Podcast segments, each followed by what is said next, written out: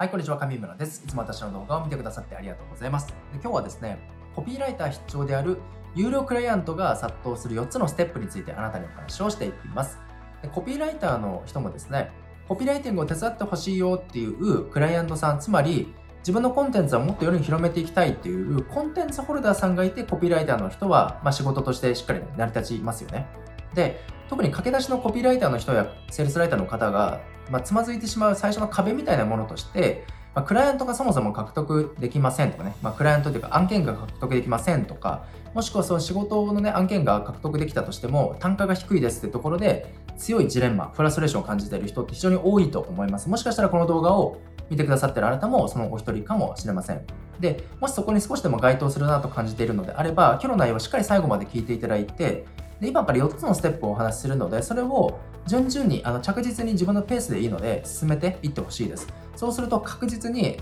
そのあなたが求めた有料のクライアントが獲得できますし、あるフェーズからあなたがそういう営業活動みたいなね、ことをしなくても、あなたの、ま評判がどんどん口コミで広まっていって、向こうの方からあなたのもとに、まあ、ある意味、イメージで行列をなして、ぜひこの案件をというかね、このプロジェクトを手伝ってくれませんかとお願いされるような状態になります。まあ、売れっ子のようなね、コピーライターになることができるというか、それを意図的に最初からデザインして作っていくことができますので、ぜひ最後まで聞いてください。で、聞くだけじゃなくてしっかりね、実践をしてほしいです。はい。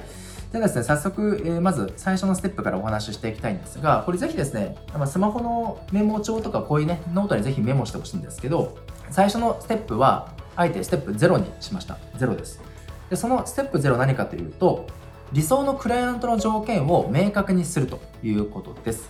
これは表現を変えるとですね、クライアントのターゲティングを行いましょうということです。これは、ま具体的にどういうことかというと、あなたがそもそも具体的にどういう人と仕事をしたいのかっていうところを明確に言語化して条件、まあ、ルールみたいなものを作っておきましょうということです。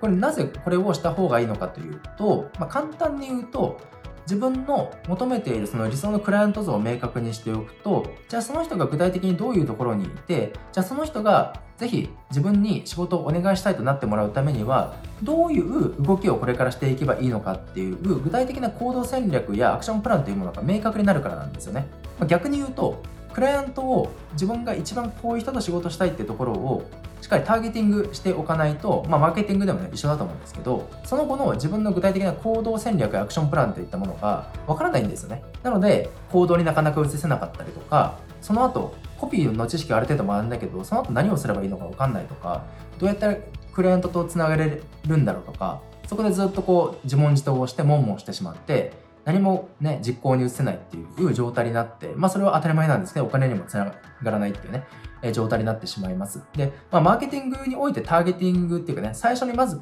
この商品やサービスは誰に対して一番売っていきたいですかっていうところを決めると思うんですけど、それとまあ全く同じことですね。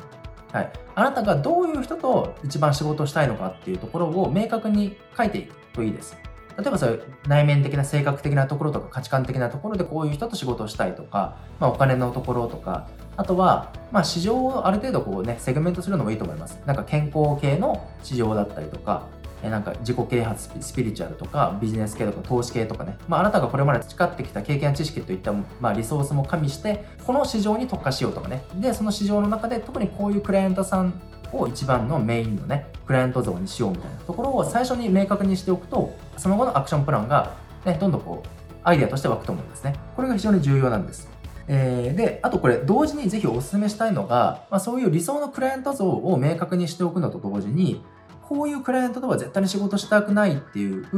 まあ、悪魔のクライアントみたいな、そういう条件も明文化しておくと非常になんか良いというか、そういう特定の誰かと出会った時に、あ、この人はちょっと自分が求めてるクライアント像じゃないなっていうことが瞬時に頭の中でフックがかかって、まあ選別できるというか、分けられるので、まああなたの精神が無駄に摩耗したりとか、あなたが損をしなくなるので、これもぜひ行ってほしいですね。で、これ、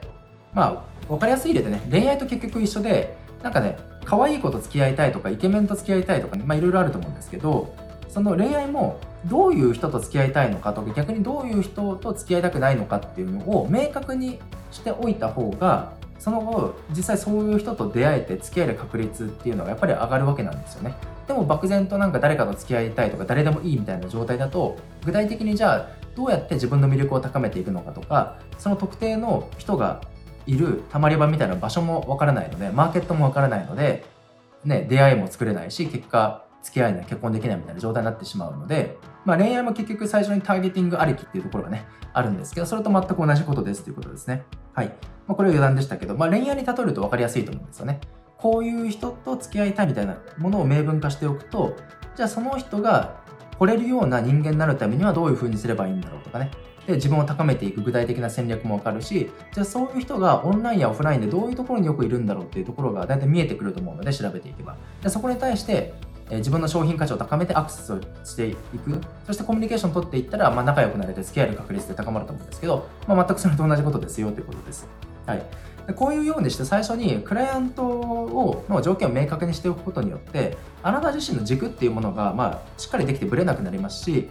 あと、まあ、あなた自身がどのようにこう考えて、どのように動いていけばいいのかってアクションプランがね、明確になりますので、なんかそういう変にストレスを感じることがなくなるので、この最初のステップ0っていうものを必ず必ずやってください。はい、これ意外とね、クライアントが獲得できませんとかねっていう人っていうのは、そもそもこのステップ0を踏んでいない方が非常に多いと経験上感じています。で次、ステップ1は何かというと、これが2つ目のステップですね。ステップ1が何かというと、まあこれはシンプルなんですけど、自分の商品価値を高めましょうということです。はい。これを具体的に言うとですね、コピーライターの人であれば、コピーライティングやマーケティングの知識をしっかり学んで、えー、まあ、場合によってはしっかり自己投資もして、未然を切って学んで、そしてスキルを身につけましょうということですね。はい、コピーライティングの原則、マーケティングとは何なのかとかね、えー、メルマガや LINE の文章の書き方とか、ランディングページとか、セールスページの書き方とかね、これももうある程度ね、法則化されてるので、それをしっかり学んでいけば、まあ、どんな人であったとしても、ちゃんとね、それを訓練していけば、一定水準のね、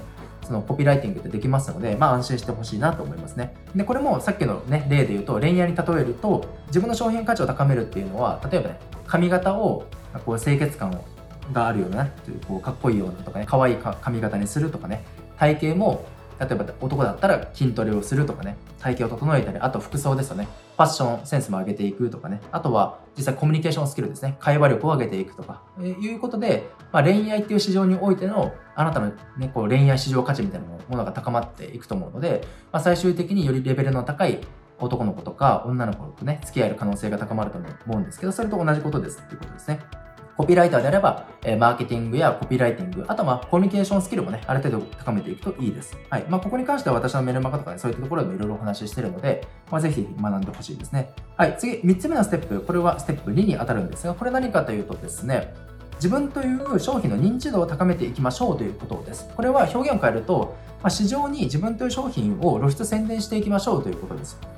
で、これ当たり前なんですけど、どんなにいい商品サービスであったとしても、市場に出さないと認知もされないので、絶対に購入してもらえませんよね。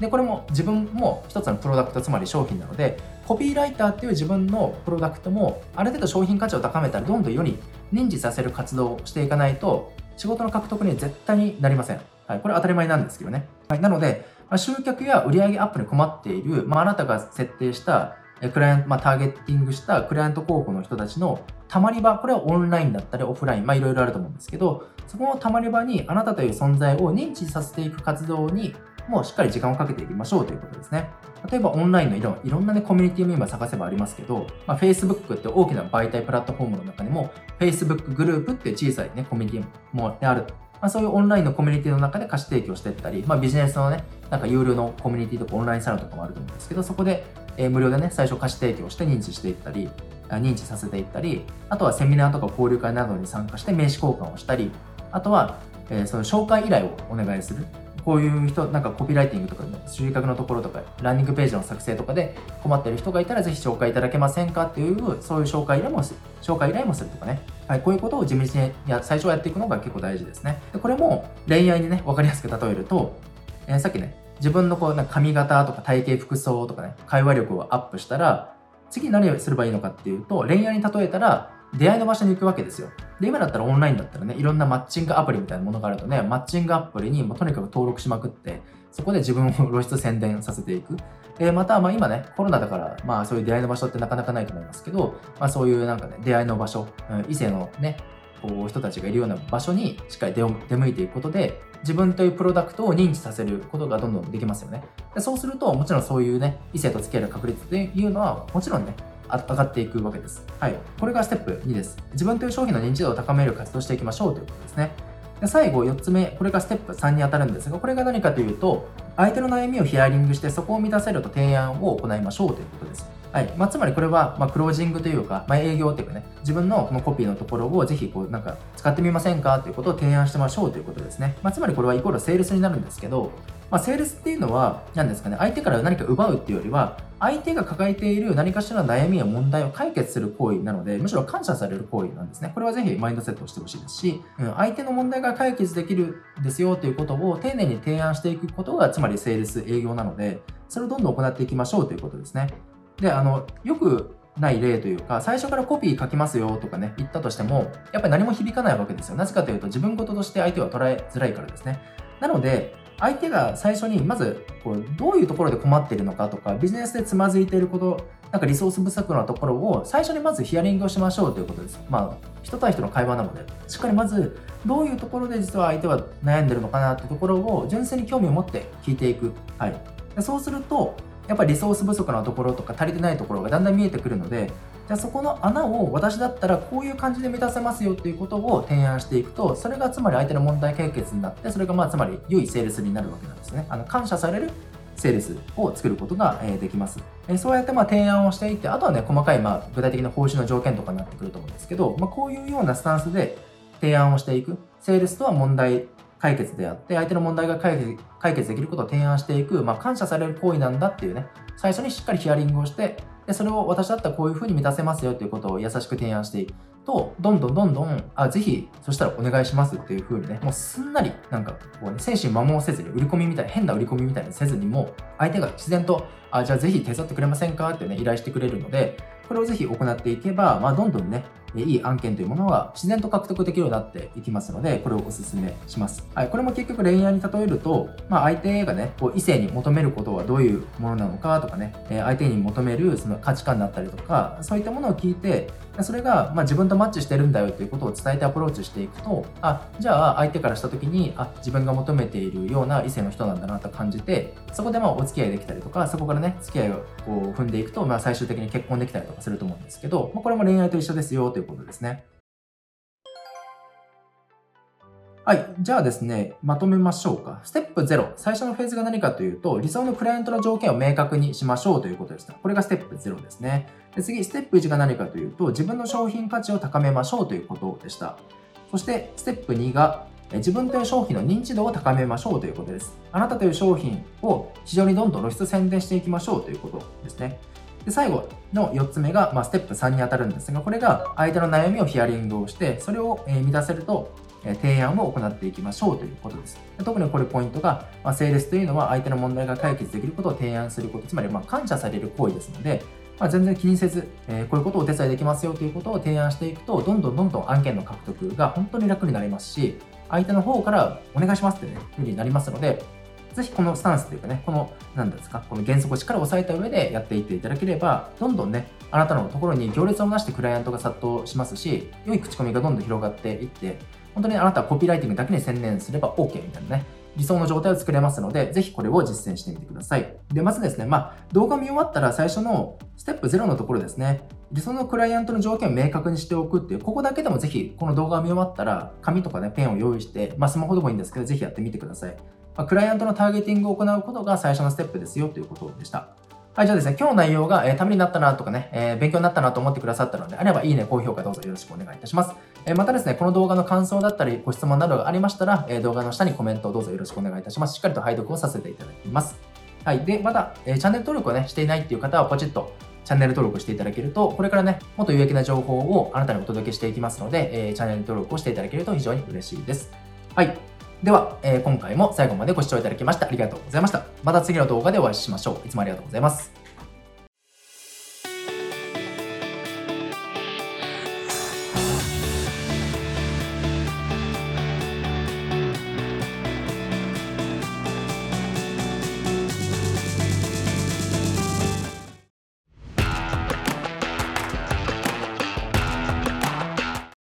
い、こんにちは、上村です。いつも私の動画をこうして見てくださってありがとうございます。で今日はですね、20代のうちにしないと後悔をする11のことについてあなたにお話をしていきます。おそらくこの動画を見てくださってるあなたは20代かそれに近い年代の方かなと思うんですけど、まあ、特に自分は20代ですという方は今日の内容は必ず最後まで聞いてほしいんですね。というのもなぜかというと簡単に言うと今からお伝えする11のポイントを意識して20代を過ごさないと30代以降必ず後悔するからです。はい、本当に非常なね、え、重要な内容となっていますし、もしあなたがこれからビジネスでもっともっとこうね、活躍して自分の市場価値を高めて、生きがいとかやりがいを感じながら、まあ、収入もね、こうなんか得ていくようなそういうね自由な人生を送りたいというのであれば必ず聞いてほしいです。で具体的な内容にまず入る前に大前提としてしっかり覚えておいてほしいのが20代は人生の中でも最も重要な10年間であるということを今心にしっかり刻んでほしいんですね。これなぜかというと20代のうちに培ってきた知識や経験スキルといったものが30代以降の人生の全ての土台となるからです自分は8割以上の影響を与えるのかなっていう感覚はありますまあ、それぐらい重要なので、まあ、20代をどう過ごすのかっていうの本当に重要なんだっていうことは認識してほしいですね。はい。で、20代はまだまだ頭が柔らかいので、スポンジのように新しいことを吸収したり、スキルを身につけようと思ったら、そのスキルもね、すぐに習得できたりします。でもやはり、30代以降になってくると、ね、いろんな社会に揉まれてとか、ね、いろんな固定概念みたいなものが作られてきて、頭が硬くなってしてきてしまうわけですよ。もちろんなんか40代、50代になっても、人生はいくらでも挽回できると思うんですけど、でもまだまだ頭が柔らかくていろんなものをスポンジのように吸収できる20代この時間帯をしっかりその重要性をね認識した上でそういう新しいことを学んだりスキルを磨いていくと人生が、ね、めちゃくちゃ変わりますのでぜひ今からお伝えする11個のポイントを取り入れてくださいはいじゃあ早速ね1つ目から入っていこうと思うんですが1つ目は何かというとですね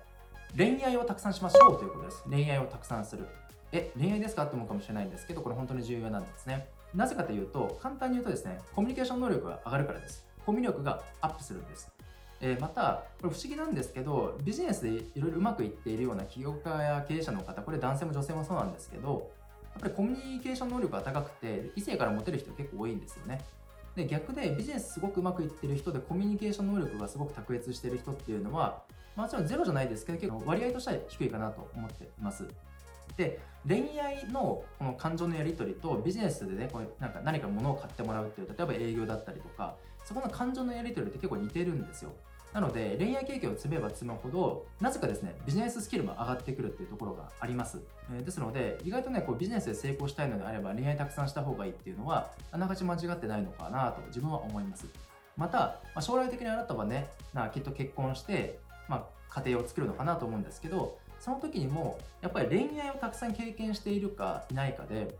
その目の前の人が理想のパートナーなのかどうかがやっぱり判断をつくかつかないかってやっぱ変わってくると思うんですよ。一人の人しか付き合ったことがないですってなるとその恋愛経験のいわゆるデータベースみたいなものがその一人分しかないので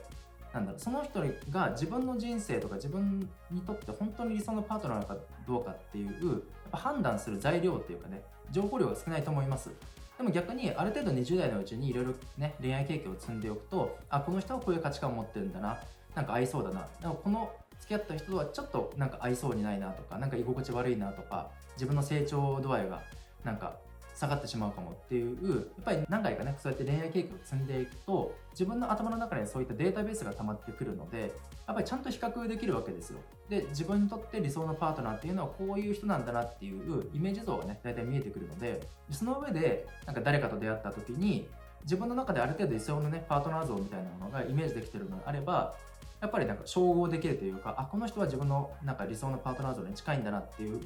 まあ結構確率の高い判断が下せるんですよ。まあ、そういう意味でもやっぱりビジネスで成功している人っていうのはやっぱり隣にそういうね優れたパートナーがいることが非常に多いので最終的にそういう理想のパートナーと出会うためにも20代のうちはいろいろ恋愛経験を積んでいた方がいいのかなと自分は思います。はい、これが1つ目ですね。で、数が11個あるので、えどんどんいきます。え2つ目が何かというと、たくさん失敗しましょうということです。たくさん失敗する。もうこれはね、よく聞くかもしれないんですけど、まあ、20代のうちはいくらでも失敗してもいくらでも挽回できるんでもうとにかく、まあ、すりむいても傷ついてもいいんでもうとにかくどんどん挑戦して失敗しましょうということですね。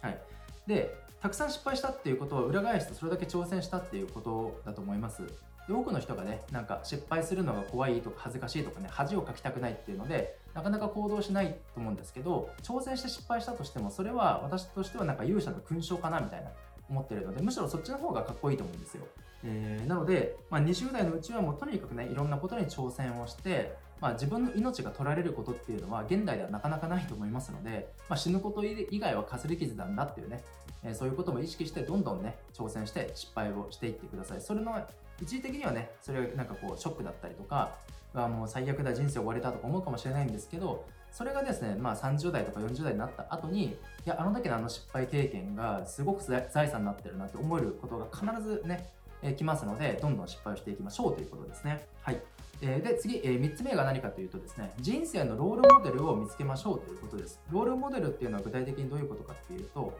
簡単に言えば、あなたの憧れとなるような目標の人っていう意味ですね。つまり憧れの人とか目標の人を見つけましょうということなんですけど、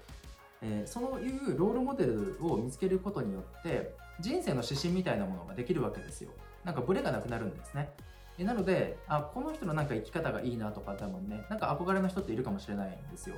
でじゃあなぜ自分はその人に憧れるんだろうっていう要素を分解して考えてみると自分の中で大切にしている人生の価値観っていうものも見えてきますのでそれを意識しながらこれからの意思決定をしておくなんか A と B に迷ったらどっちの道に行った方がその自分が大切にしている価値観をより感じれるようになるんだろうっていうふうにして自問自答をして意思決定をしていくとどんどんそのロールモデルとなるような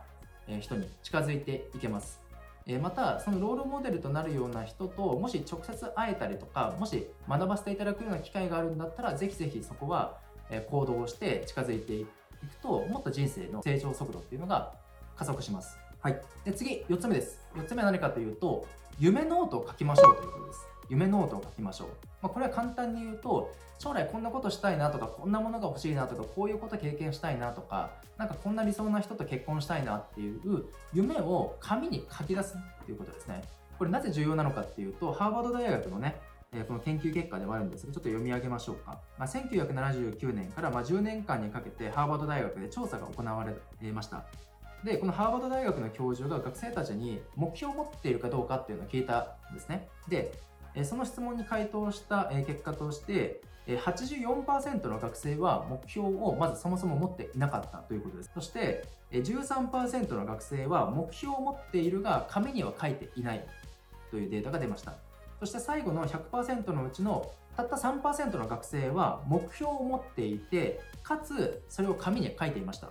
つまり、ま目標を持っている学生はまずたったの16%だったということですね。でも目標を紙にちゃんと書いていた人はたった3%だったということです。で、この10年前の当時に目標を持っているが、紙には書いていなかった13%の人の平均年収は10年後でどうなったのかっていうと、目標を持っていなかった84%の人たちのなんと約2倍になっていたらしいです。ま、それだけ目標を持つことは大事だっていうことなんですけど、さらに驚くべきデータが、目標を紙に書いていたたった3%の人の平均年収はですね、なんと残りの97%の人たちの収入の10倍になっていたっていうことなんですね。えこういう研究結果から見ても、やはり目標とか夢を持つこと、それをしっかり紙に書き出すことっていうのは、それだけ重要なんですよ。で、ここに関連することなんですが、実はですね、自分も約10年前にこの夢ノートっていうものを実は書いていたんですよ。これ先ほどね、いろんな書類のね、奥から宝探しみたいな感じで掘り出したんですけど、ちょうどね、これがこういうなんか夢ノートみたいなものを将来こんな仕事をしていきたいとかね、いろいろ書いてたんですけど、これがなんとですね、2010年の5月1日、21エイジって書いてあるんで、まあ、21歳の時に仕事においてこんなことをしていきたいとか、家庭についてとか、健康に関してとか、趣味とか娯楽、なんかこういうものが欲しいとか、こういう場所にね、旅行に行ってるとかね、え、なんかイタリアに行き、えー、ピザを食べイタリア人に振ら、えー、振り向かれるぐらいのおしゃれをするとかねなんかいろいろ書いてました。こんな仲間と仕事をしているとかねいろんなこういう社会貢献をしているとかいろいろ書いてたんですけど、まあ、もちろん全部は叶ってないですけど今振り返るとですね結構叶ってること多いんですよ不思議とで、これ書くの自由っていうか、あただじゃないですか。で、こういう夢ノートっていうものを何かこう用意して書くことによって、やっぱりね、潜在意識に記憶がね、こう刻まれるんで、まあ意識のこう表層ではね、覚えてなかったとしても、やっぱり潜在意識にそういう刻印みたいなのがされて、やっぱり無意識にそういう方向に進むように意思決定をしていくのが人間の、まあ、脳の働きかなと自分は思っています。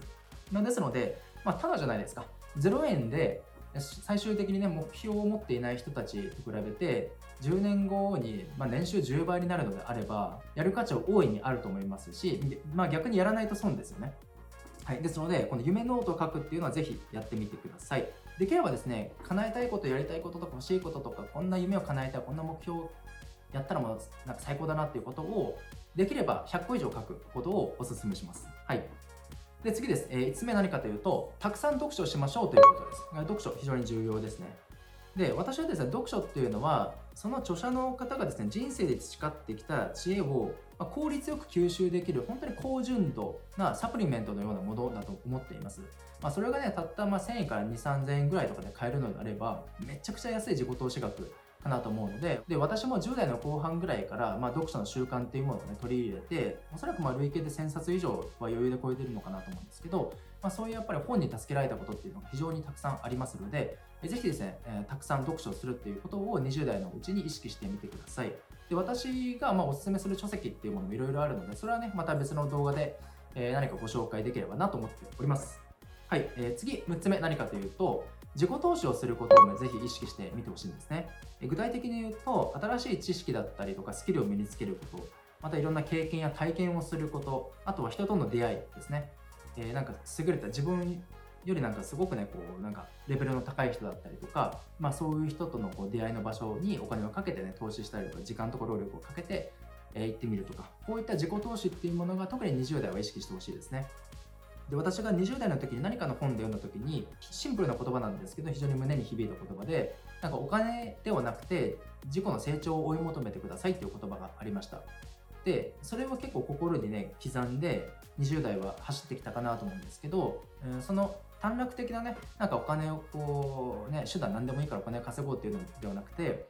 一時的にお金が稼げなかったとしても自己の成長を追い求めるような意思決定をした結果非常に良かったなと思っています。え、ですので、やっぱり自己投資って本当に大事かなと思いますし、自己投資をすることによって、あなたという商品、つまりプロダクトの市場価値がどんどん高まっていって、30代以降ね、もっと大きなことが成し遂げられますので、ぜひぜひこの自己投資をすることも意識してみてください。え次、7つ目です。7つ目は何かというと、一流のものに触れるということですね。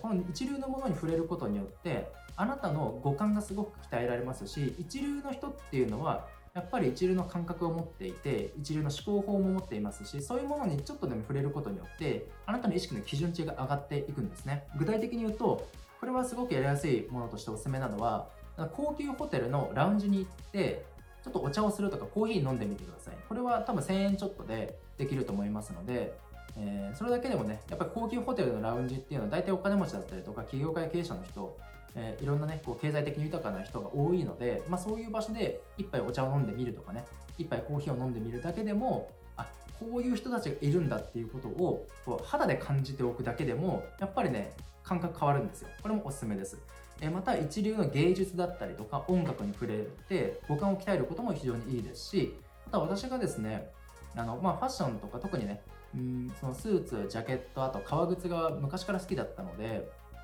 このさっき言ったこの夢ノートでもですね、実は、なんかこういうね、将来的なこう、なんか服装したいとか、靴が欲しいみたいな、なんかこんな感じの、なんか靴ですね、えー、こういうものをね、欲しいとかね、あの貼っていたんですけど、まあ実際それがね、ほとんど、ほぼほぼ手に入りましたし、えその高級な、まあ、ファッション好きな方だったらね、そういう高級な靴とか、そういったファッションアイテムっていうものを実際お店に行って見てみるみたいな、えことも、感覚がね、見かかれますし、意識の基準値が高まりますので、ぜひぜひやってみてください。えー、次はですね、8つ目何かというと、旅行に行くっていうことです。旅行に行くこと。で、まあ、これ今コロナのね、影響とかもあるんで、まあ、なかなか旅行しづらかったりとか、特に海外はね、少しハードルが高くなっていますけど、これは私が、まあ、20代のうちにもっともっとやっておけばよかったなと思っています。えー、もちろん、えー、初めて海外行ったのが、まあ、上海で20代前半の時だったんですけど、うん、でもねもっと海外に行くような動きをしていけばもっと価値観とか、ね、いろんな異文化に触れてもっと感覚が豊かになっていたんじゃないかなと思っています。ですのでやっぱり常に同じ場所にいるとなかなかクリエイティブになれませんし脳に与える刺激のやっぱり量が減ってしまうんですよ。でそれが自分の考え方だったり話す言葉だったり自分の行動にすごくね、大きな影響を与えますので、ぜひですね、まあ本当にね、安いところとかね、今だったら、その Airbnb とかで借りれば1泊ね、数千円とかで全然泊まれる場所もたくさんありますので、ぜひ、まあ国内からでもいいので、まあ一人でちょっとね、旅行に行ってみるとかっていうチャレンジをしてみることをお勧めしますね。はい。えで、次、9つ目です。9つ目は何かというと、一つの専門分野を見つけることをぜひ意識してみてほしいです。これは何かというと、何か人並みかそれ以上にできる何か一つの知識だったりとかスキルを身につけることですね。で、これをすると何がいいのかっていうと、簡単に言うと、人により覚えられます。で、自分がね、やっぱりこう20代のうちに、まあ一つコピーライティングっていうものを、まあ多少なりとも身につけることできたのかなと思うんですけど、やっぱりその一つのね、専門分野というものを身につけることができたことによって、いろんな人から覚えられやすくなりましたし、自己紹介するときもコピーライティングができますっていうだけで、すごく興味を持ってもらえるようになりました。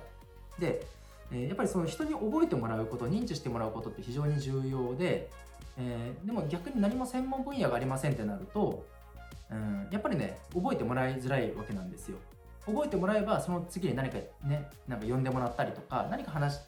とかね仕事の依頼があったりとか可能性はありますけど覚えてもらえなかったらその先何も可能性ありませんからやっぱり何かしら一つの専門分野を20代のうちに身につけておくっていうのは非常にいいと思います何でもいいと思うんですよねなんかウェブデザインでもいいですし、なんかビデオ編集のスキルでもいいですし、プログラミングだったりとか、まあ、個人的にはマーケティングとか、あとは絶対コピーライティングは20代のうちに身につけておくと、その先の人生がある意味チートモードになるぐらいいろいろ楽になるというか、なのでコピーライティングはもしちょっとでも興味あるのであれば20代のうちに本当に真剣に学ぶとめちゃくちゃいいですよということをお伝えしておきますね。はい。えー、で、残り2つです。えー、長くなりましたね。えー、10個目何かというと、一人暮らしを経験するということです。一人暮らしを経験する。おそらくこの動画を見てくださったあなたはもうすでに一人暮らしされてるかもしれませんが、もしまだね、実家にいるよっていう方は、なるべく早く一回ね、一人暮らしの経験をするといいです。これ、なぜいいのかっていうと、まあ、強制的に自立心が鍛えられるからですね。やっぱり親元にいる時っていうのは、まあ、親のね、いろんな影響も受けますし、あとは、やっぱりね、家帰ったらご飯が出てくるとかね、ね、選択してくれるっていうのがやっぱり当たり前になってしまうんですけどそれは決して当たり前ではないですね。当たり前の反対はむしろ感謝すべきことありがたいなって思うことの方がやっぱりね人生を豊かにできる思考法ですし、まあ、やっぱり一人暮らしをすることによって一人の時間も増えてこの先の人生じゃあどういう風にして自分の力で切り開いていけばいいんだろうっていう建設的な思考がどんどん生まれていきます、はい、またもう一つはね純粋に親元を離れることによって親に対して感謝できるようになると思うんですね。でそういう風にしてやっぱり感謝できるようになるといろんな人間関係もねこうもっともっと豊かになりますしやっぱりその感謝できる人っていうのがビジネスでやっぱり成功しやすいなと思うのでやっぱり一人暮らしはねなるべく早く経験した方がいいっていうことをお伝えしておきます。はい、えー、で長くなったんですが最後11個目何かというと両親との不和や圧力をなくしておくっていうことです。これ簡単に言うとお母さんだったりとかお父さんとの関係がもし何かしらの原因があってギクシャクしているのであれば腹を割って本音でぶつかり合ってそこのモヤモヤみたいなものをしっかり払拭して霧を晴らしておいた方がいいですよっていうことですね。えー、まあここに関してはすごくまあね、話せば長くなるんですけど意外とすごく重要なところでですね覚えておいてほしいのが、まあ、両親との不和や圧力イコールあなたの成長を阻害する壁だっていうことをぜひ覚えておいてほしいんですねこれどういうことかっていうとやっぱりですね、まあ、親の影響どういう家庭環境かによってやっぱり人の価値観だったり生き方はものすごく影響を受けますしそれは実際社会に出た後ビジネスをするってなった時にも大きな影響を与えます。で例えば私の例で言うと、まあ、今はすごく仲いいんですけど父親とすごく仲が悪かったです。父親がすごく怖くて幼少期の時からね体仕込みの拳でよく殴られて血流してたりとかしてたんですけど、ま、やっぱり父親がすごく怖くて厳しかったのでやっぱり父親に怒られないために気持ちをこうすごくねこう萎縮させていたっていうかなんか自分のねこう感情を表に出そう思うならすぐ殴られて怒られたのでなるべく波風立たないように父親に怒られないために極力極力おとなしく自分の意思とか感情を表に出さないようにしていました。でそういうことによって、まあ、親からね怒られないように生きてきたわけですけど、まあ、そういう価値観をずっとセットしておくと例えば社会に出た時にこうして自分の意見だったりとか思いっていうものを伝えようとした時に何かブレーキかかってしまうんですよ。何かこういう思いあるのにでもなんかこれ言ったらなんか誰かから嫌われるんじゃないかとか怒られるんじゃないかっていう脅迫観念みたいなのが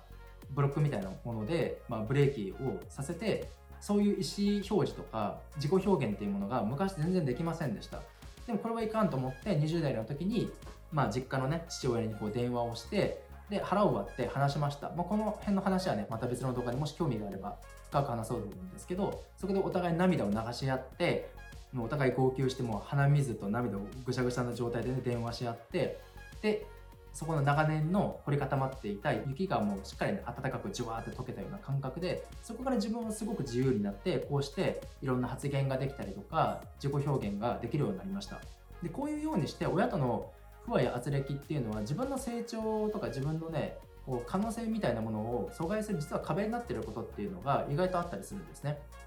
なのであなたがこれから20代そして30代以降もっともっと活躍をしてもっと世の中とか社会にこう役に立つような市場市場価値の高い人間になりたいのであればなるべく早くそのご両親、まあ、お母さんなのかお父さんなのかわからないんですけどしっかり腹を割って話してそこの不和や圧力っていうものを解消するアプローチをぜひ取ってほしいんですね。でまたまあ当たり前なんですけど親も生身の人間であっていつ亡くなるか分かりません。まだご存命の間にしっかりアプローチをかけてその不和や圧力っていうものをなくしておくことをお勧めします。逆にその亡くなった後だとそこの不和や圧力をしっかり解消する機会が失われてしまうのでそうするとね結構本当に後悔します。そういうのでもっと早めに親が生きてるうちにしっかり本音で対話しておけばよかったっていう声を聞くことも結構あるのでまだご両親がねご存命であればしっかりそう対話をしてしっかり人間関係親子との関係のこうなんですか絆を深めておくっていうことはぜひ本当にね心からお勧めしお勧めします。私が結構人生を変えられた一つの大きなきっかけっていうのは、まあ、その特に父親との関係ですねそこの不和や圧力っていうものを解消してからすごく自分の内面が大きく変わりましたしこうやって自由にいろいろ発言できるようになりましたはい、これ実際ビジネスで成功する上でも非常にこの親との関係をもっと良好にしておくって、まあ、いろんなねビジネスの先生あんまり言わないですけど意外と重要なところなのでぜひ覚えておいてください。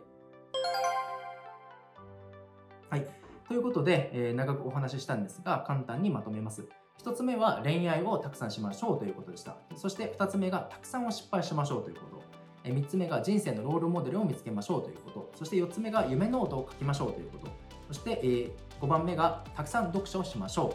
う。6つ目が自己投資をすること。そして7つ目が一流のものに触れましょうということでした。8つ目が旅行に行きましょう。そして9つ目、1つの専門分野を身につけること。10個目が1人暮らしを経験すること。親元から離れるということですね。そして最後11個目が両親との不和や不和や圧力をなくすことでした。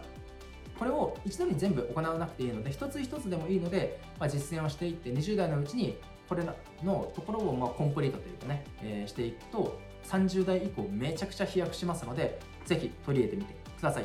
はい。じゃあですね、今日の内容がね、こうためになった、えー、なと感じてくださったのであれば、えー、いいね、高評価どうぞよろしくお願いいたします。えまたですね、この動画の感想だったり、え追加でね、こういうこと聞きたいという質問があれば、動画の下のコメント欄にぜひご記入いただければ、拝読をさせていただきます。また、え私のチャンネル登録まだね、えしていないよという方はですね、これからもっと有益な情報をあなたにお届けしていきますので、えぜひポチッとチャンネル登録をしていただければ非常に嬉しいです。はい。ではですね、最後まで、え今日もご視聴いただきましてありがとうございました。また次の動画でお会いしましょう。いつもありがとうございます。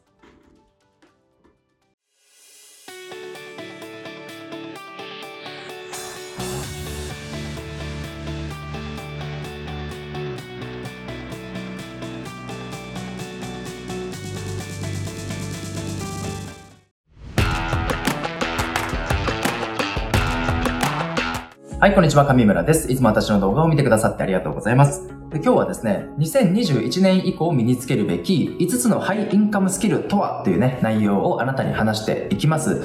でですね、今現在、まあ、スキルシェア市場といったものがどんどん拡大していって、まあ、個人の人がですね、特定のビジネススキルを身につけて、で、まあ、会社から独立して、まあ、フリーランスとしてね、仕事をしたり、もしくは副業で始めたりっていうね、そういう、まあ、市場の変化というものが大きくね、起きていると思います。で、まあ、2020年今年はコロナでね、いろんな企業が大打撃を受けましたし、実際、ままあ、たくさん倒産したり、あとは、まあ、会社員の人でもね、給料が減ったりとか、あとはね、ボーナスがもう一切なくなりましたっていう方も結構いらっしゃると思います。で、この流れは、おそらく今後数年もっともっと続くと自分は予測しています。で、来年20、えー、2021年か以降、もっともっとね、えー、おそらく激動の時代になってくると思うんですけど、その流れの中で、フリーランスや個人事業主の方がもっと増えてくると自分は予測していて、まあ、1億、えー、総個人事業主時代みたいな、そういう時代が訪れてくるのかなと思うんですけど、えー、会社でね、ずっと働くっていう方法も全然ありだと思うんですけど、会社とは別でも収入源やっぱり作っておいた方が、まあ、明らかにその方が安全だと自分は思っているんですけど、じゃあ、会社以外のところから収入を作っていく際に、じゃあどういうビジネススキルを身につけておくと、来年2020年以降、あなたの市場価値がどんどん高まるのかっていうところがね、やっぱり決まってくると思うんですけど、私が自分の経験上、またいろんな人を見てきて、あとは2021年、もっと2022年、3年、それ以降の未来を予測した時に、まあビジネスを行うのであれば、このスキルは早めにまあ身につけておいた方がいいかなというものを、えー、5つピックアップしましたので、それを今回この動画で特別にシェアをしたいと思います。ですので、もっともっと自分の、まあ、ビジネスマン、ビジネスウーマンとしての市場価値を高めて、世の中とか社会にもっともっと貢献をしながら、それに比例して実際正当な報酬をどんどんこう得て、まあ、所得額を高めていきたいとかね、まあ、最終的に自分の純資産額みたいなものを高めて、まあ、お金持ちと、まあ、言わなかったとしても、まあね、経済的に豊かになりたいというような方は、ぜひ最後まで聞いてください。で、このいろんな、まあ、資格とかスキルとかあると思うんですけど、特に私が推奨したいのは、ハイインカムスキルをぜひ身につけてくださいっていうことなんですね。ハイインカムっていうのは、高い所得とか収入のスキルなんですけど、まあ、そのね、本当スキルによっても、もちろん報酬は得られると思うんですけど、報酬、得られる報酬額の工程っていうものがやっぱりね、どういうスキルを身につけるのかによって結構決まってきます。で、やはり市場価値の高いというか、希少性の高いそういうビジネススキルを身につけた方が、結果的に世の中からもっと求められますし、あなたという存在が重宝されて、やはりそのあなたに対してこれ払う報酬額っていうものもやっぱり高くなってくるんですよね。まあ、なので、これはね、全否定はしないんですけど、例えば今の時代、ワードとかエクセルといったビジネススキル、もちろんないよりはいいんですけど、ワードとかエクセルは正直別に学ばなくていい。パワーポイントとかね、キーノートの作り方とか、もちろん作れればいいんですけど、そこまで今後もっともっと市場価値が高まるのかってなったら、別にそうでもないないし、すでにそういうスキルを持ってる人は市場にたくさんいるので、まあ、埋もれてしまうので、まあ、そういった一般的な、うん、資格とかスキルっていうものは、あまり眼中に入れない方がいいっていうことを個人的にはお勧めします。で、この動画でですね、お話ししたいのは、まあ、大きく5つなんですが、まず1つ目がですね、これぜひメモしておいてほしいんですけど、えコンサルティングやコーチングのスキルといったものです。これは、まあ、今後、まあ、AI ですね、機械がどんどん発達していった際にも、やはりその1対1のこう人間的な感情的なやり取りだったりとか、そこに対してのこう励ましやエンパワーメントみたいなところっていうのは、まあ、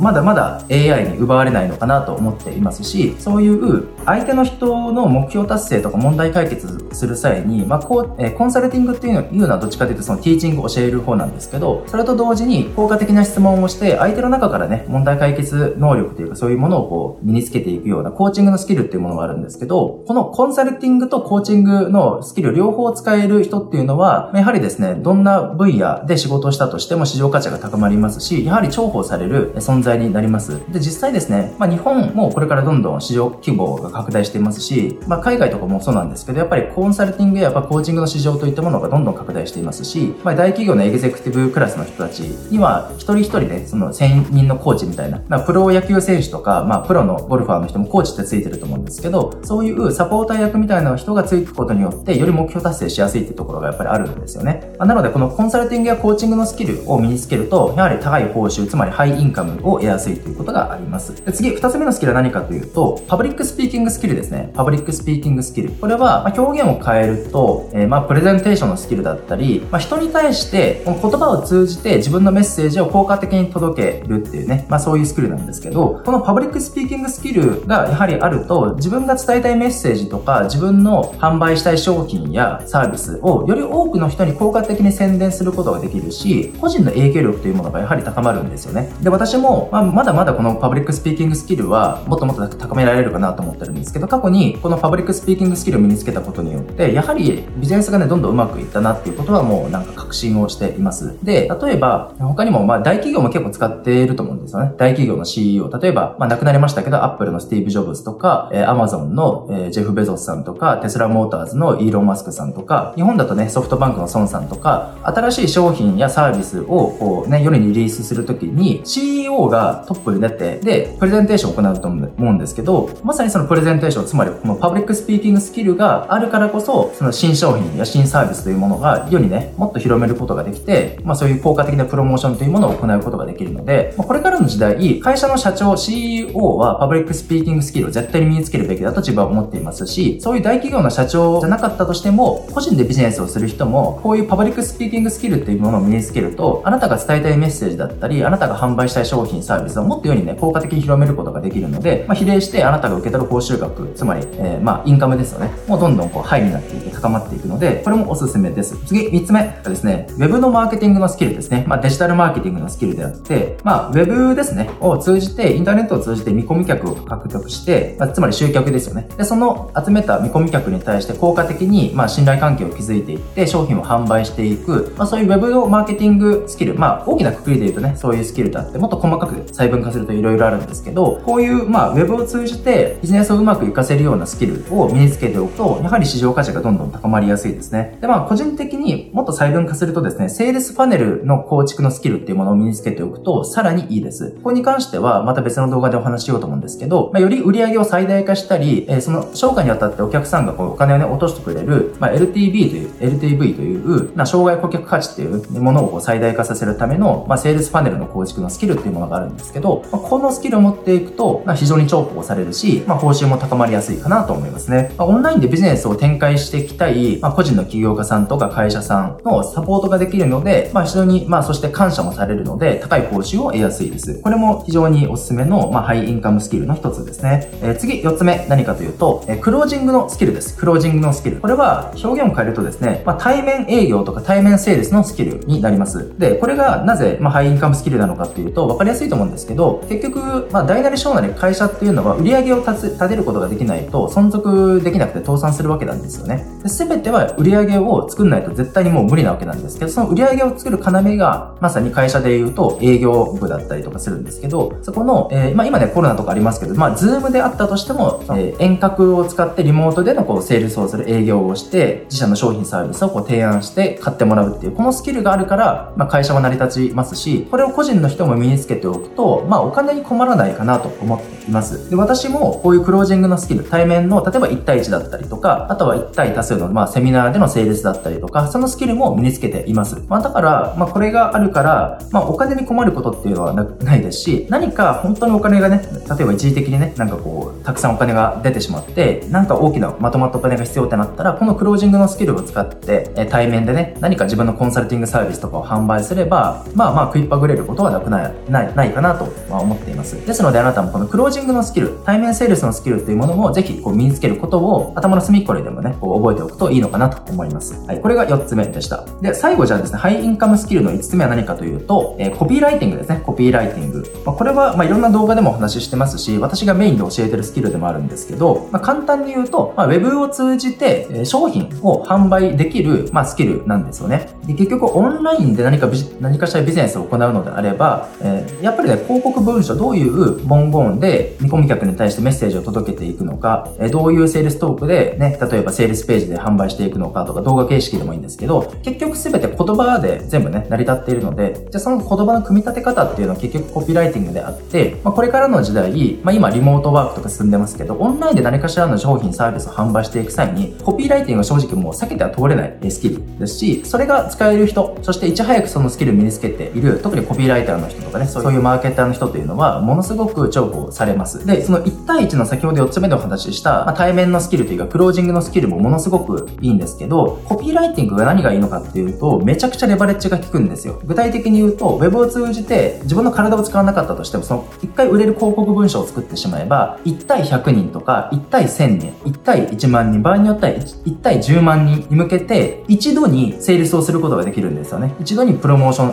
行うことができる。で、これって1対1のクロージング対面営業と比べると、もうレバレッジの効き方がもう比べ物にならないと思うんですよね。一度に1対100人、1000人、1万人に対して商品を提案できるっていうのは、1対1のその対面だけの営業をしている人と比べたらもう効率は全然違うわけですし、まあ、比例して売上のね、桁数はもう全然違うわけなんで、それが、えー、コピーライティングだとできますよということなんで、まあ、非常におすすめのスキルなんですよね。また先ほどお話しした1つ目から、え4つ目の、まあ、いろんなスキルがあったと思うんですけど、結構ね、自分が冷静に分析するその根幹となるのはやはりコピーライティングなんですよね。1つ目のコンサルティングやコーチングスキルといったものも、結局その言葉の組み立て方なので、コピーライティングを学ぶと、やっぱり自然と上手くなりますし、2つ目のパブリックスピーキングスキルというものも、結局コピーライティングといった技術を文章からこの口語、言葉に落とし込んだだけなので、結局同じなんですよね。なので、コピーライティングスキルを身につけると、自然とパブリックスピーキングスキルも、えー、まあ、高まるっていう感じがあります。まあ、厳密に言うと、またパブリックスピーキングスキルでもっと追加で意識した方がいいところとかであるんですけど、それはまたどこかでお話をしたいと思います。また、3つ目の Web のマーケティングスキルっていうのも、マーケティングって大きなビッグカテゴリーの中の一つとしてコピーライティングがあって、まあ、 Copywriting is king っていうのね、いうのは、まあ、ダイレクトレスポンスマーケティングの中ではもう、まあ、常識と言われているぐらい、最終的に売り上げを立てるためにはコピーライティングはもう王様だよって言われるぐらい重要なポジションをね、担っているわけです。また4つ目の、まあ、クロージングのスキル、対面セールスのスキルっていうのは、コピーライティングを一度学べば、それを1対1のね、対面とかね、その、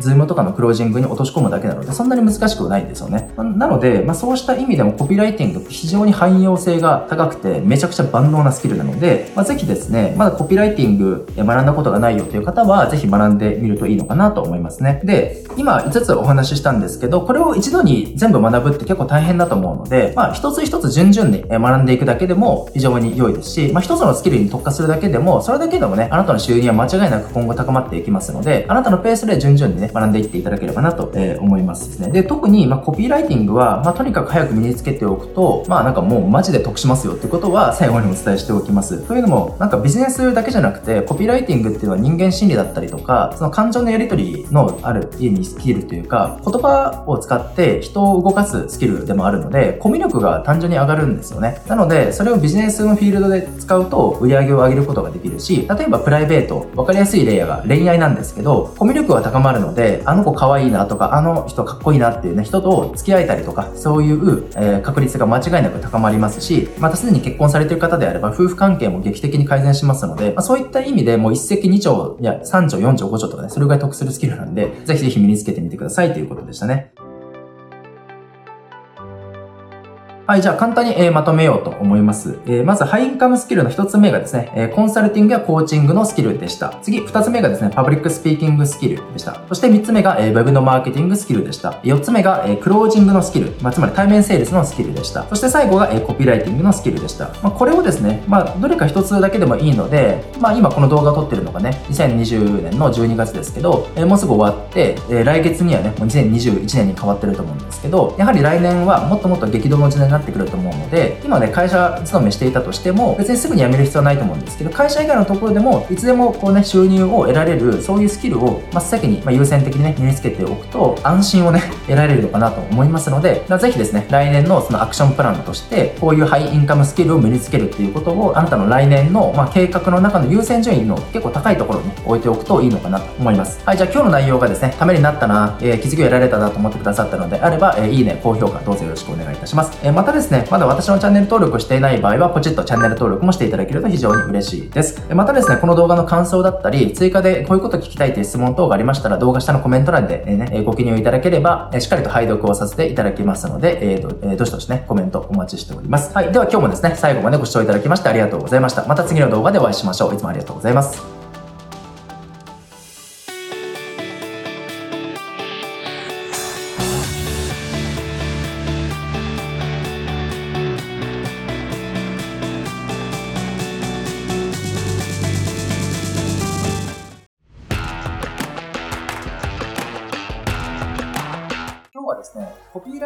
知らないと超まずい、マーケティングの 3M とはというね、話をしていきます。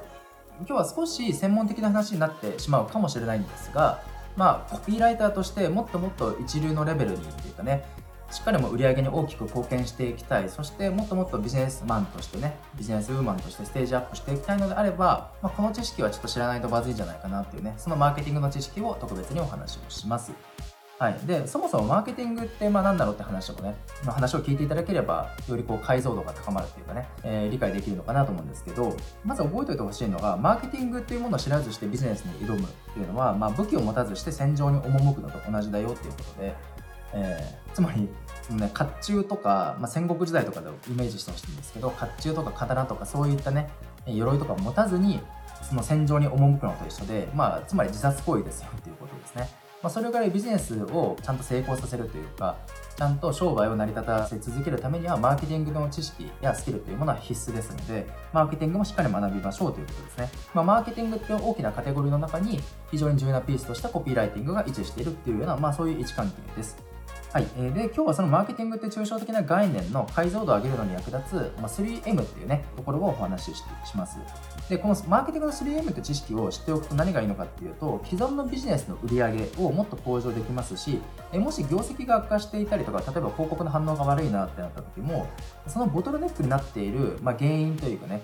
そこの悪いところの箇所を見つける嗅覚が鋭くなって即座に改善策を打てるようになるんですよ。なので自分でねコンテンツビジネスをしていてもそうですしクライアントさんと何か協力して仕事をしていく際ももっともっとクライアントさんに大きく貢献できるのでこれは必須の知識かなということですね。また、ま、このマーケティングの 3M の知識を使うとあの他社のコンサルティングも行うことができるようになります。マーケティングコンサルタントとして仕事もできますね、まあ、非常に便利な思考ツールですのでぜひぜひ取り入れてみてください。じゃあ早速具体的に入っていこうと思うんですが、マーケティングの 3M とはまずね、何かというと、マーケット、メディア、メッセージです。マーケットの M、そしてメディアの M、メッセージの M。これ英語で書くと全部 MMM になりますよね、頭文字が。その頭文字を取って 3M っていうんですけど、簡単に言うとですね、マーケットっていうのは、まあ、誰に対してですかっていう、誰にですね。で、次、メディアっていうのは、まあ、どこでとか、えどんな媒体を通してっていうことですねで。最後メッセージっていうのは何を届けるんですかとか、まあ、どんな文章、どんなコピーを届けるのっていうところですね。つまり、えー、誰にどこで何をっていうね、その3つのポイントを見て見ていきましょうっていう話なんですけど、マーケットメディアメッセージっていうこの3つの M の一致率が高ければ高いほど例えば広告の反応は非常に高まります。また商品やサービスがしっかりと売れるようになりますね。で逆に、これ注意点なんですけど、このマーケットメディアメッセージ、それぞれのピースが良かったとしても、それぞれの一致率が低くなればなるほど、広告の反応はものすごく落ちますし、まあ、商品が売れずに、広告費だけを垂れ流して赤字みたいなね、そういう状態にもなりかねないので、まあ、注意も必要ですということですね。えー、もう少しな具体例を挙げると分かりやすいと思うので、いくつか挙げようと思うんですけど、じゃあまずそのマーケットのところ、誰にっていうところを、例えば女子高生にするとしますよね、仮に。で、何をっていうところが具体的なまあ提供する商品だと思うんですけど女子高生に対してじゃあ販売する商品を若者受けするようなリップを販売しようとします。で、まあ、誰にが女子高生何をが若者受けするリップ。そしてじゃあどこでっていうどの媒体を通してじゃあそのメッセージを届けていきますか？っていうところを例えばですけど極端な例新聞広告でその広告を打ってその女子高生向けのリップを販売しようとしたプロモーションを行ったらそのリップは売れますか？っていう話なんですよね。でこれは絶対売れないだろうなっていうのがすぐ分かりますよね。えー、要は何でかっていうとその新聞っていうそのメディアとか媒体を見る人はほぼほぼ、えー、高齢者の人が多いので女子高生で新聞を見ている人、えー、っていうのはほぼほぼいないですよね。新聞っていうプラットフォームにアクセスするトラフィックっていうところで考えていくと女子高生はほぼほぼいないのでそこに対していかに女子高生が見たらすごい欲しいみたいな可愛いみたいな反応の取れるいいリップとかね商品であったとしてもそもそもそのプラットフォームにその潜在顧客いないので絶対に売れませんよね。だから大赤字になりますよねって話です。そういうマーケティングの失敗をする人なんてほぼいないんじゃないですかとか思う人もいるかもしれないんですけど意外とねこういう失敗をしちゃってるような企業家さんや会社っていうのは多いです。で、まあ、イメージしてほしいんですけどいかに優れた釣り竿そしていかにその魚が大好物の餌を、ね、用意したとしても例えばアフリカのサバンナ砂漠ですよね。でその餌をつけた釣り竿をとも汗をかきながらこう振ったとしても一向に魚を釣れないですよね。これは非常に当たり前のこと。でも極端に言うとこれと同じことが意外とですね、えー、私はその経験上いろんな起業家さんとか会社とか見て失敗してるそのプロモーションとか見るとここに陥ってるとこって意外と多いんですよ。なのでえ自分には関係ないと思わず、えしっかり知識として取り入れてみてほしいんですね。なので、ここで言いたいのは、その例えば、ね、ターゲットをしっかり絞れば売れますよとか、良い商品を作れば売れるとかね、良いコピーを書けば売れるっていう話ってよくマーケティングの講座やそういう先生みたいな人がよく言ってると思うんですよ。マーケティングを少しかじった人とか勉強した人であれば、ね、ターゲットしっかりと絞れば売れるよとか良い商品を作れば売れるとか良いコピーを書けば売れるとかねもう耳たこみたいな感じで聞いたことがあると思うんですけどそれだけ単体を切り取って盲目的に信じてしまうと結構危険でそうするとなぜか集客できないとかなぜか全然売り上げが上がれ上がらないっていうねそういう泥沼にはまってしまいかねないのでここはしっかり注意しておいてください。あの理由は何でかっていうと、まあ、単純でその一つの面だけを見てしまうと全体像が見えなくなってしまってこの 3M の一致率といったものを考える視点がま弱まってしまうかもしくは完全に欠落してしまうからなんですね。え大抵広告を打ってもなかなか反応が取れない時っていうのは大体ですね、ターゲットの選定のところ、つまり誰にってところか、もしくは広告を出す媒体、メディアのところですね。で、最後、え広告の文章。これはコピーやコンセプトってところ、これがいわゆる、えメッセージのところなんですけど、このどれか1つ、もしくは2つ、場合によっては3つの全部がずれていることが原因なので、えぜひこの知識をですね、まあ、コピーライターの人、セールスライター、えマーケッターの人は、まあ、必ず忘れないようにしておいてほしいなと思います。基本中の基本だからこそ、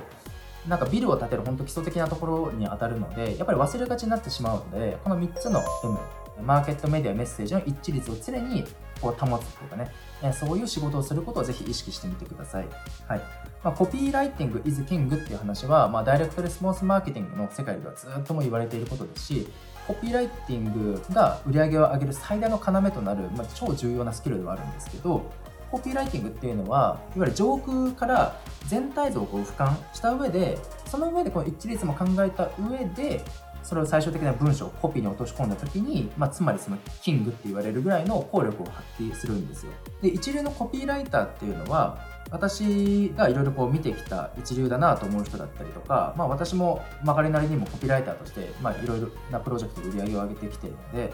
えそういうところからの共通項を抜き出すと実際コピーを書くっていうところは結構ズームインをしたというかミクロ的な視点で仕事をする細かい単語のところを調整していったり細かいニュアンスのところを修正したりチューニングをしていくっていうミクロ的な視点がコピーライターとして大事なんですけどでもそれだけだとおそらく二流三流にとどまってしまうかなと思って。て一流のコピーライターっていうのはそういうミクロの視点だけではなく例えば今日の話でいうマーケティングの 3M っていうマーケットメディアメッセージってその全体像を上空から俯瞰した上でそこの一致率も考えた上でコピーのコンセプトだったり切り口だったり文言も考えていくっていうミクロだけではなくてマクロの視点要は木を見るだけじゃなくて森もちゃんと見れるような人っていうのが一流のコピーライターですし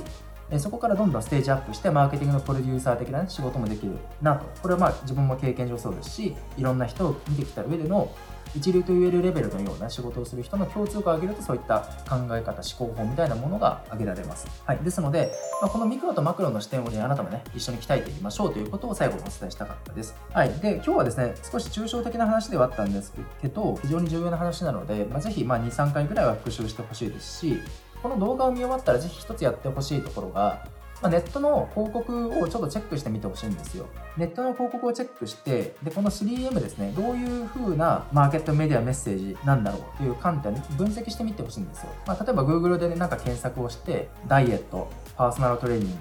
えスペース東京とかね、何でもいいんですけど、Google で検索ワードを打ち込むと、大体ね、その Ad って書いてあるのが、まあ、Google AdWords 広告っていうものなので、そこの広告を見るとか、あとは Facebook 広告もね、まあ、常にいろんな Facebook 広告が流れてるので、Facebook 広告であれば、まあ、メディアのところは Facebook ですよね。マーケットのところは、じゃあこの広告は誰に対してメッセージを打ち出してるんだろうっていう、マーケットのところを分析して、あとはメッセージのところ、これはどういうコンセプトやコピーをこう意識してるんだろうってところを動画見終わったらぜひ一つだけでいいので、ネットの広告をちょっとチェックして、この 3M のね、観点からぜひ分析をして、え、研究してみてください。そうすると、今日の話がよりあなたの中で、あ、こういうことかみたいな感じで、え、こう体感できるというか、あなたの知恵として、え、落とし込めますので、ぜひこのことをですね、動画を見終わったらやってみてください。でもし、まあ、可能であればですね、分析した結果とかね、えこういうものをチェックして、こういう観点の気づきがありましたみたいなものを、まあ、この動画のね、コメント欄にね、えなんかアウトプットがてら残していただけると、まあ、非常になんかいい機会なのかなと思います。そのコメント残していただければ私もしっかり配読をさせていただきます。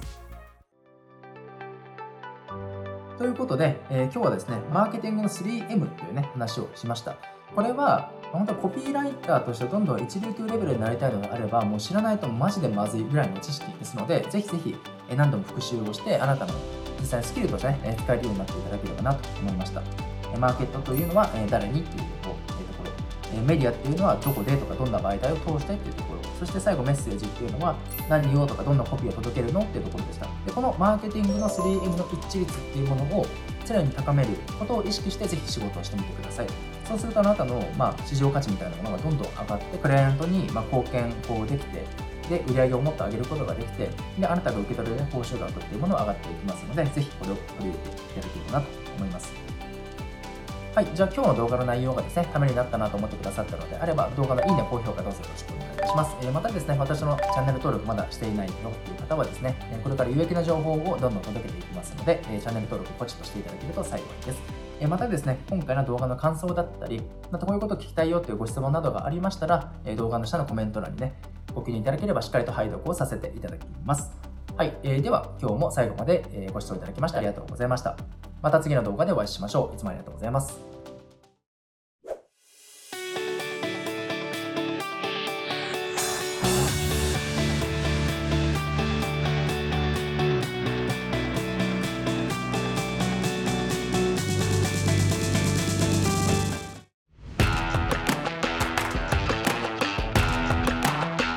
はい、こんにちは、上村です。いつも私の動画を見てくださってありがとうございます。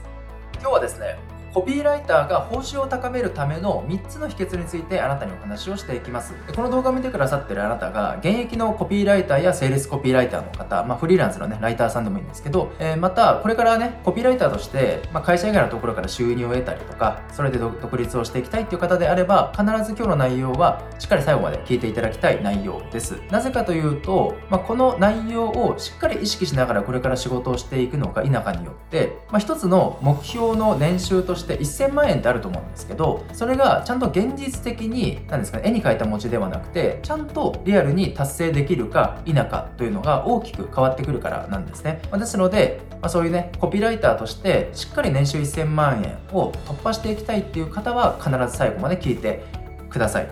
はい。じゃあね、もう早速入っていこうと思うんですが、3つにポイントを絞ってお話をしていきます。まず1つ目、これぜひですね、まあ、スマホでもいいですし、ぜひなんかノートかメモでもね、こう書いておいてほしいんですけど、1つ目のじゃあ秘訣、ポイントは何かというと、成果報酬型でクライアントさんと契約をするということです。成果報酬型で契約をするということですね。でこれ具体的に言うとどういうものかというと、まあ、コピーライターっていうのは、そのね、例えばランディングページとかステップメールとかセールスページとか、まあ、そういったコピーライティング全般のライティングをしてくださいって依頼するクライアントさんいわゆる取引先が、まあ、いないとそもそも仕事としてね成り立ちませんが、えー、まあどういう交渉をしてその報酬形態をですね、えー、決めていくのかっていうのによって、まあ、得られる報酬額が全然変わってくるわけですよ。でよくあるのが例えば1件いくらとか、まあ、1つの LP の原稿書いていくらとか1つのセールスレターでいくらみたいな、まあ、そういういわ単発型というか固定報酬で、まあ、最初はね経験を積むっていう形ではいいと思うんですけど、えー、そういうね固定報酬というか単発型の報酬ではなくて実際そのプロジェクトで売り上げが上がったらその売り上げのパーセンテージとかその売り上げからま広告費だったりとかそういう経費を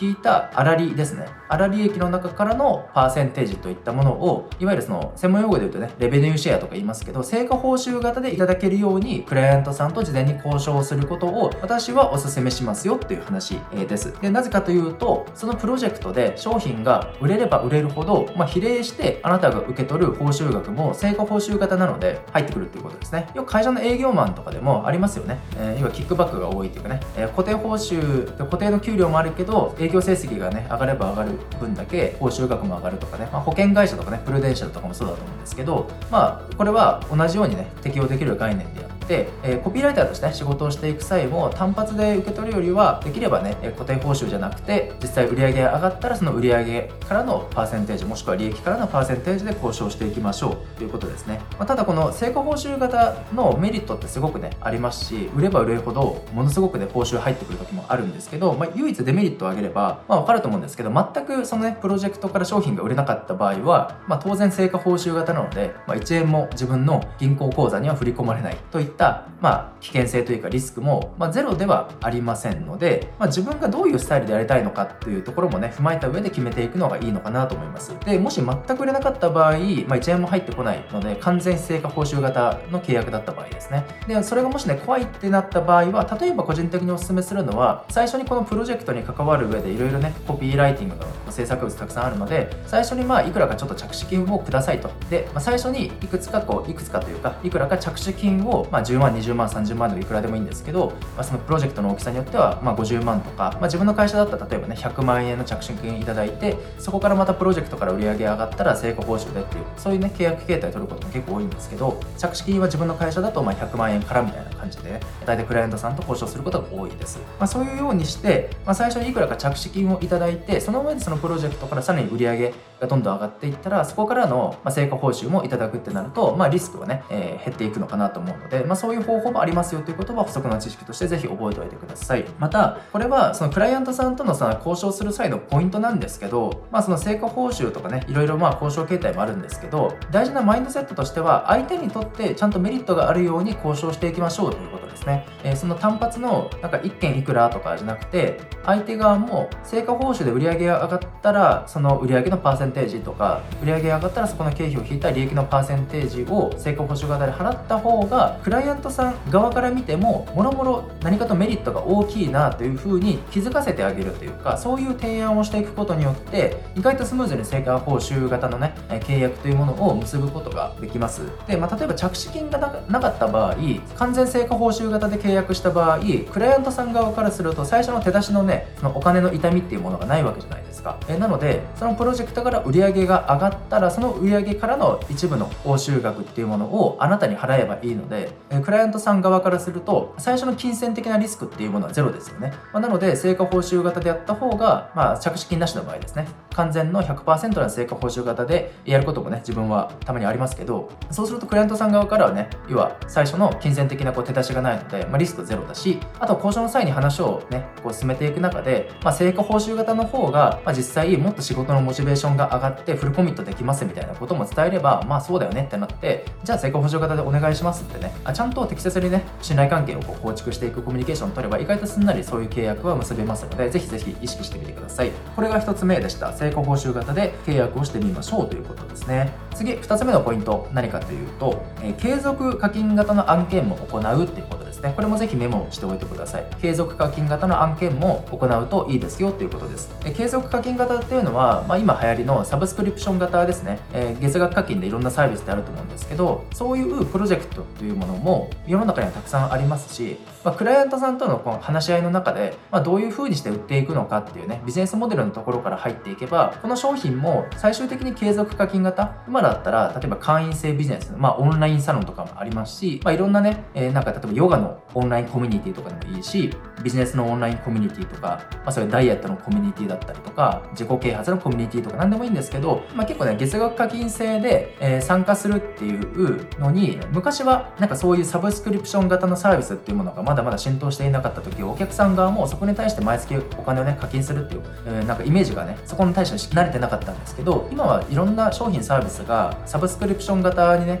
大手企業もどんどんなってきているので毎月のその月額課金型でサービスに対してお金を払うっていうのが結構普通というかそこに対しての心理的なハードルみたいなものがお客さん側からしても下がってきているので意外とねすんなり売れたりもします、まあ、こういうようにして継続課金型の案件の、まあ、コピー全般ですね。コピーライティング全般をサポートとしてでその上の成果報酬型の契約を結ぶとしたら何がいいのかっていうとストック型の収益モデルが作れるわけですよ。で時間が経てば経つほどその毎月、えー、1日の時点である程度ねその月末に振り込みがねしてもらうようなね契約を結べば1日の時点である程度の売り上げがもう決まってるわけなんですよ。これあかなり安心材料ですしクライアントさん側からしてもかなり安心だと思うんですよ。なので売っていけば売っていくほど会員数が増えていけばいくほどその会員さんがちゃんと毎月、え課金をしてくれれば例えば毎月、え1万円の例えば会員制のコミュニティがあったとして会員さんが100名参加している。でそれも継続しているとなると、まあ、毎月の売り上げが100万円上がってでそのうちの例えばね10%を、ま成果報酬型で毎月もらうとしたら毎月あなたは、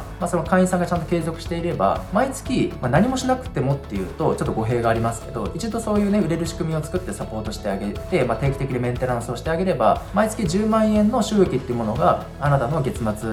のその言語口座に振り込まれるようなねそういう仕組みを作ることっていうのは別に不可能ではないというか自分の会社で今受け持ってるいろんな案件っていうのは最終的にそういうね月額課金型に持っていくように、まあ、自分の方からクライアントさんたね、交渉して話してしていますね。はい。なので、その毎月、まあ、1日の時点である程度売り上げが確保されてるっていうね、状態を作れますので、かなりね、安心するというか、え毎月1日の時点で売り上げがゼロからまたね、作んなきゃいけないって結構ね、精神的に負担がかかると思うんですけど、こういう継続課金型の案件も意識して取っていったり、クライアントさんと交渉して、そういうビジネスモデルを作るね、サポートをしていくと、時間が経てば経つほど、最初はね、その収益額はまだ全然大きくないかもしれないですけど、例えば半年後、1年後、2年後とか、あの時やってよかったなっていうふうに必ず思いますので、ぜひこれもね、意識してみてください。で、最後3つ目の秘訣、まあ、ポイントは何かというと、クライアントさんにパッケージの提案をぜひしてみましょうということですね。これはどういうことかというと、コピーライティングの制作だけではなくて、例えばね、LINE の方のステップの構築だったりとか、Web デザインのところもこっち側でやりますよとか、まあ、広告運用だったりとか、集客のサポートをしま、